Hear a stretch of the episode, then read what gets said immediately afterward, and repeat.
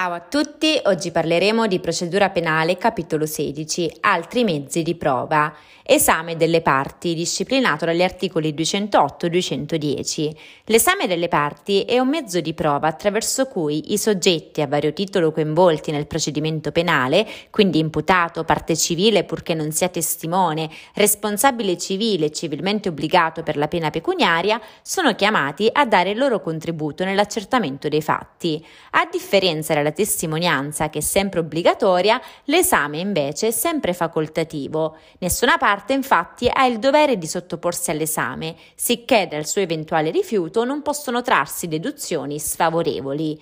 Testimonianza ed esame delle parti sono dunque mezzi di prova differenti. In vero, il testimone è un soggetto terzo rispetto al fatto da accertare, dal quale si ripretende il rispetto dell'obbligo di rispondere e di dire la verità. La parte invece è direttamente coinvolta nel processo, per cui non si può pretendere il rispetto dei medesimi obblighi del testimone. L'imputato quindi può tacere e mentire impunemente nell'esercizio del diritto di difesa, con il solo limite limite di non poter incolpare un'altra persona o di simulare un reato. Pertanto il legislatore ha dettato una disciplina che consideri la posizione dell'imputato e delle altre parti. In vero, l'esame è esperibile solo su richiesta della parte o previo consenso ad una richiesta di esame formulata da altri. La parte che chiede o accetta l'esame deve rispondere alle domande che le vengono poste, essendo autorizzata a non farlo solo quando potrebbe emergere una sua responsabilità penale. Tuttavia, se non risponde in casi diversi da questo, se ne darà atto nel verbale e da tale silenzio il giudice potrà trarre solo strumenti di convincimento procedimento. Esame di persona imputata in un procedimento connesso. L'articolo 210 disciplina l'esame in dibattimento della persona imputata in un procedimento connesso. Si possono delineare tre situazioni che sia chiamato a riferire della responsabilità di altri, ma non può assumere la veste di testimone, poiché non sussistono i presupposti di quella lettera A e B dell'articolo 197, cioè quando nei suoi confronti non è stata pronunciata sentenza irrevocabile di proscioglimento, di condanna o di applicazione della pena su richiesta di parte. In tal caso sarà sentito con le garanzie previste dall'articolo 210,1-5, ad esempio con l'assistenza di un difensore, che sia chiamato a riferire della responsabilità di altri senza però che in passato abbia fatto dichiarazioni in merito, in tal caso si applica il nuovo comma 6 dell'articolo 210, che prevede l'obbligo dell'avvertimento della facoltà di non rispondere e l'avvertimento che per le dichiarazioni rese contro terzi la parte assumerà l'ufficio di testimone che sia chiamato a riferire della responsabilità di altri, ma in presenza dei presupposti di quelle lettere A e B dell'articolo 197. In tal caso la persona non sarà esaminata ai sensi dell'articolo 210, ma avendo assunto la veste di testimone, le modalità di escussione sono quelle previste dall'articolo 197 bis. Confronto, disciplinato dagli articoli 211 e 212. Il confronto è ammesso esclusivamente fra persone, parti o testimoni già esaminate o interrogate quando vi è disaccordo fra esse su fatti e circostanze importanti. Quale mezzo di prova può avere luogo solo innanzi ad un giudice in qualunque fase procedimentale, purché siano state già raccolte delle dichiarazioni. Il giudice, richiamate le precedenti dichiarazioni ai soggetti tra i quali deve svolgersi il confronto, chiede loro se le confermano o le modificano, invitandoli, ove occorre, alle reciproche contestazioni. Nel verbale è fatta menzione delle domande rivolte dal giudice, delle dichiarazioni rese dalle persone messe a confronto e di quanto altro è avvenuto durante il confronto. Ricognizione, disciplinato dagli articoli 213 e 217. La ricognizione è un mezzo di prova diretto all'individuazione di persone, cose o altre realtà sensoriali ad opera di un soggetto chiamato in sede processuale a riconoscere persone ed oggetti già caduti sotto i suoi sensi. L'atto può essere compiuto in dibattimento o in incidente probatorio. La ricognizione può essere personale, disciplinata dall'articolo 213 210 se riguarda le persone, reale prevista dall'articolo 215 se riguarda oggetti, di altro tipo menzionata dall'articolo 216 se si riferisce a voci, suoni o altro che sia oggetto di percezione sensoriale. Tale atto, se compiuto nel corso delle indagini preliminari, assume la denominazione di individuazione di persone o cose innanzi al PM, ex articolo 361, o identificazione di persone assunzione di informazioni innanzi all'APG, ex articolo 349 e 351. Esperimento giudiziale disciplinato dagli articoli 218 e 219. Esso ricorre ogni qualvolta si debba accertare se un fatto possa essere avvenuto in un determinato modo. A tal fine si effettua una riproduzione dell'accadimento, cercando di ripetere per quanto possibile la situazione in cui esso sarebbe avvenuto. L'esperimento giudiziale è normalmente effettuato in dibattimento, ma può altresì svolgersi in sede di incidente probatorio, allorquando l'esigenza l'esigenza probatoria si ravvisi nella fase delle indagini preliminari, sempre che ne ricorrano i presupposti. L'esperimento si distingue dalla perizia perché per il suo espletamento non è necessario l'intervento di un esperto. Perizia ai sensi dell'articolo 220, alla perizia deve obbligatoriamente farsi ricorso quando è necessario acquisire dati o valutazioni che richiedono specifiche competenze tecniche, scientifiche o artistiche. La perizia può essere disposta sia in dibattimento sia in sede di incidente probatorio, allorquando l'accertamento peritale sia di durata superiore ai 60 giorni e quindi tale da intralciare la speditezza del giudizio. Nella fase delle indagini preliminari e per sole finalità attività investigative, il PM si avvale di consulenza tecnica e la polizia giudiziaria di atti e operazioni tecniche a mezzo di persone idonee.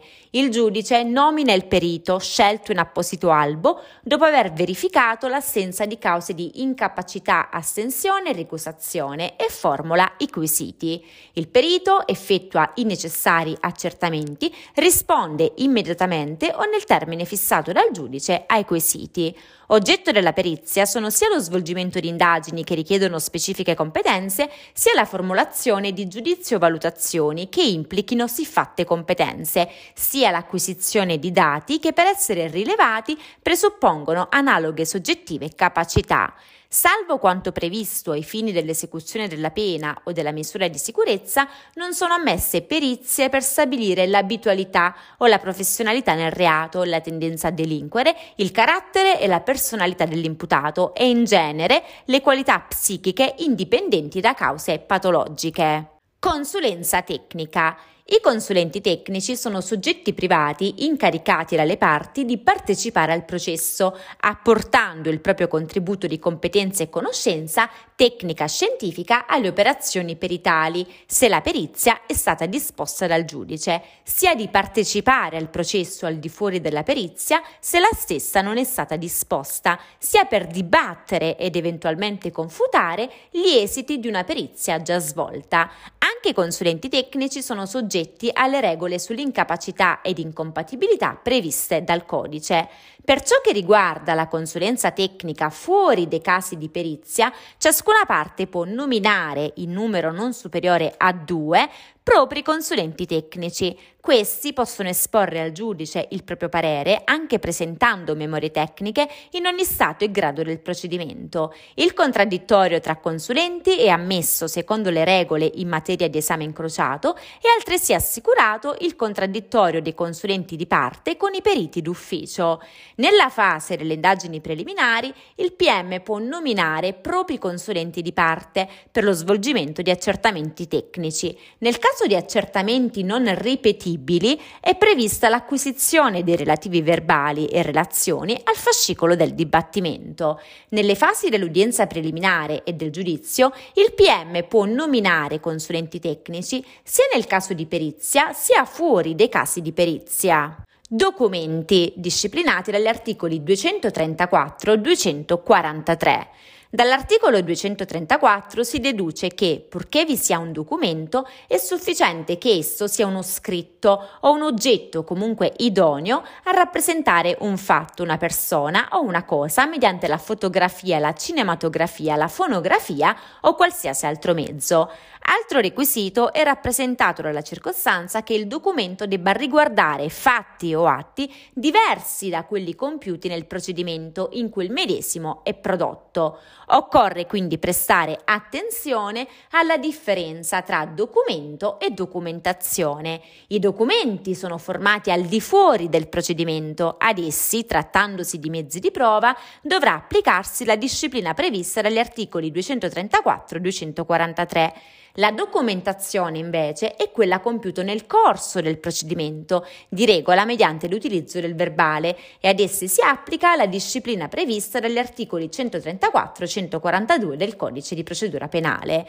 Il documento come mezzo di prova può essere costituito da atti di altri processi. Essi infatti sono atti per il processo da cui provengono, ma diventano documenti per il processo in cui trasmigrano. Ai sensi dell'articolo 234 bis è sempre consentita l'acquisizione di documenti e dati informatici conservati all'estero. Tuttavia, se si tratta di dati non disponibili al pubblico, occorre il consenso del legittimo titolare dei dati. Ai sensi dell'articolo 235, i documenti che costituiscono corpo del reato, cioè cose sulle quali o con le quali il reato è commesso e quelle che ne costituiscono il prezzo, il prodotto, il profitto, devono essere acquisiti acquisiti qualunque sia la persona che li abbia formati o li detenga. Ai sensi dell'articolo 237 è consentita l'acquisizione anche d'ufficio di qualsiasi documento proveniente dall'imputato, anche se sequestrato presso altri o da altri prodotto.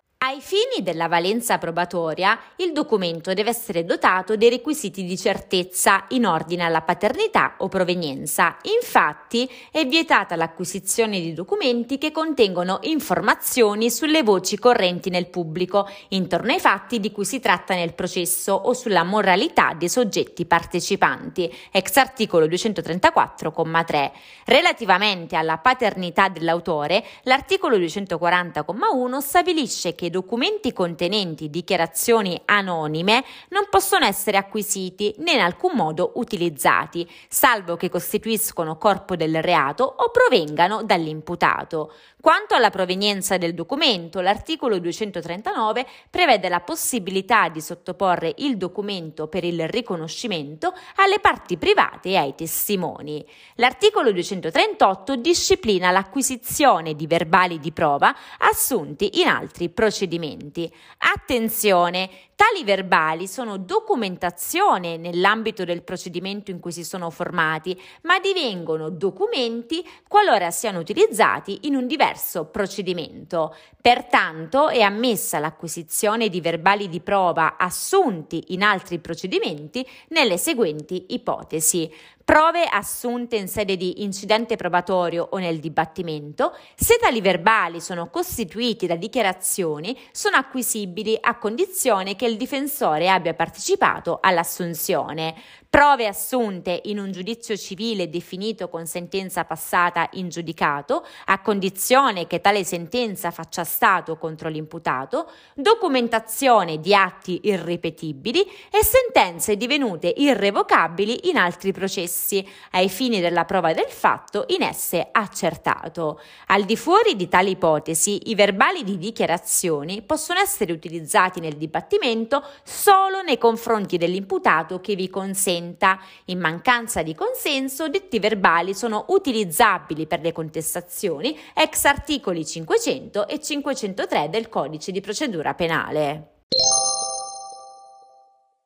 Per oggi è tutto, al prossimo capitolo. Sappi che mi trovi anche su YouTube dove realizzo dei videocorsi riassuntivi di diritto, nonché su Instagram come la giurista social.